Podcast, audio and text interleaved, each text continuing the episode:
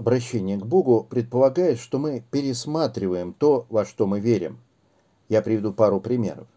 Величайший проповедник в истории христианства, святой апостол Павел, до своего обращения ко Христу, тогда его звали Саввом, был ревностным фарисеем, членом религиозного сообщества, сосредоточенного на тщательном исполнении ветхозаветного закона.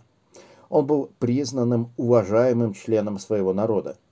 Его знали и ему доверяли самые важные люди в Иерусалиме. Саву считал Иисуса ложным спасителем, а христиан – обманщиками, сбивавшими народ с пути. Он яростно преследовал верующих в Иисуса и, как говорит Писание, дышал угрозами и убийством на учеников Господа. Когда он шел в город Дамаск с полномочиями преследовать христиан и там – ему явился сам Христос, и Саву пережил обращение. Все, что было для него важным, до этого утратило всякое значение. Он отказался от власти, от общественного положения, от всех своих достижений и заслуг и полностью посвятил себя новой миссии – проповедовать Иисуса Христа всем народам.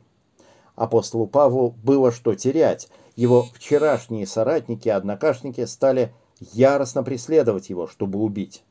Но, как говорил он сам, что для меня было преимуществом, то ради Христа я почел тщетою. Другой пример, относительно недавний, я прочитал в книге. Один индеец родился в уважаемой семье индуистских подвижников.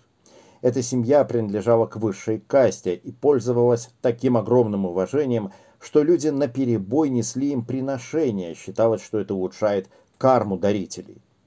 Его отец еще до того, как мать разрешилась от бремени, сел в позу лотоса и так промедитировал всю жизнь. Сам герой книги пошел по стопам своих предков и проводил долгие часы в индуистских духовных упражнениях. Однако один случай, он чуть не убил человека в приступе внезапной ярости, открыл ему глаза на то, что он при всем этом остается грешником и нуждается в спасении он обратился ко Христу и постепенно осознал, что его прежняя религиозная практика несовместима с верой в Спасителя. Несмотря на сильное негодование своей семьи, он покинул индуизм и стал христианином. Раздражение его близких было так велико, что ему пришлось уехать в Европу. Как правило, обращение не приводит к таким драматичным результатам. Никто не пытается нас убить, а семьи, хотя и не всегда понимают нас, не изгоняют нас вон. Но обращение всегда означает пересмотр тех взглядов, которые были у нас до этого.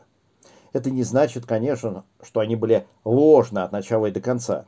Но это значит, что мы переоцениваем их с точки зрения христианской веры. Мы отказываемся от того, что с ней несовместимо. Это может быть нелегко, даже не из-за того, что нас кто-то станет преследовать, но по чисто внутренним причинам. Мы привыкли к определенной картине мира. Мы привыкли считать себя правыми, мы были своими среди людей определенных взглядов. И признать «я больше так не считаю», «я больше не ваш единомышленник» может быть очень трудно.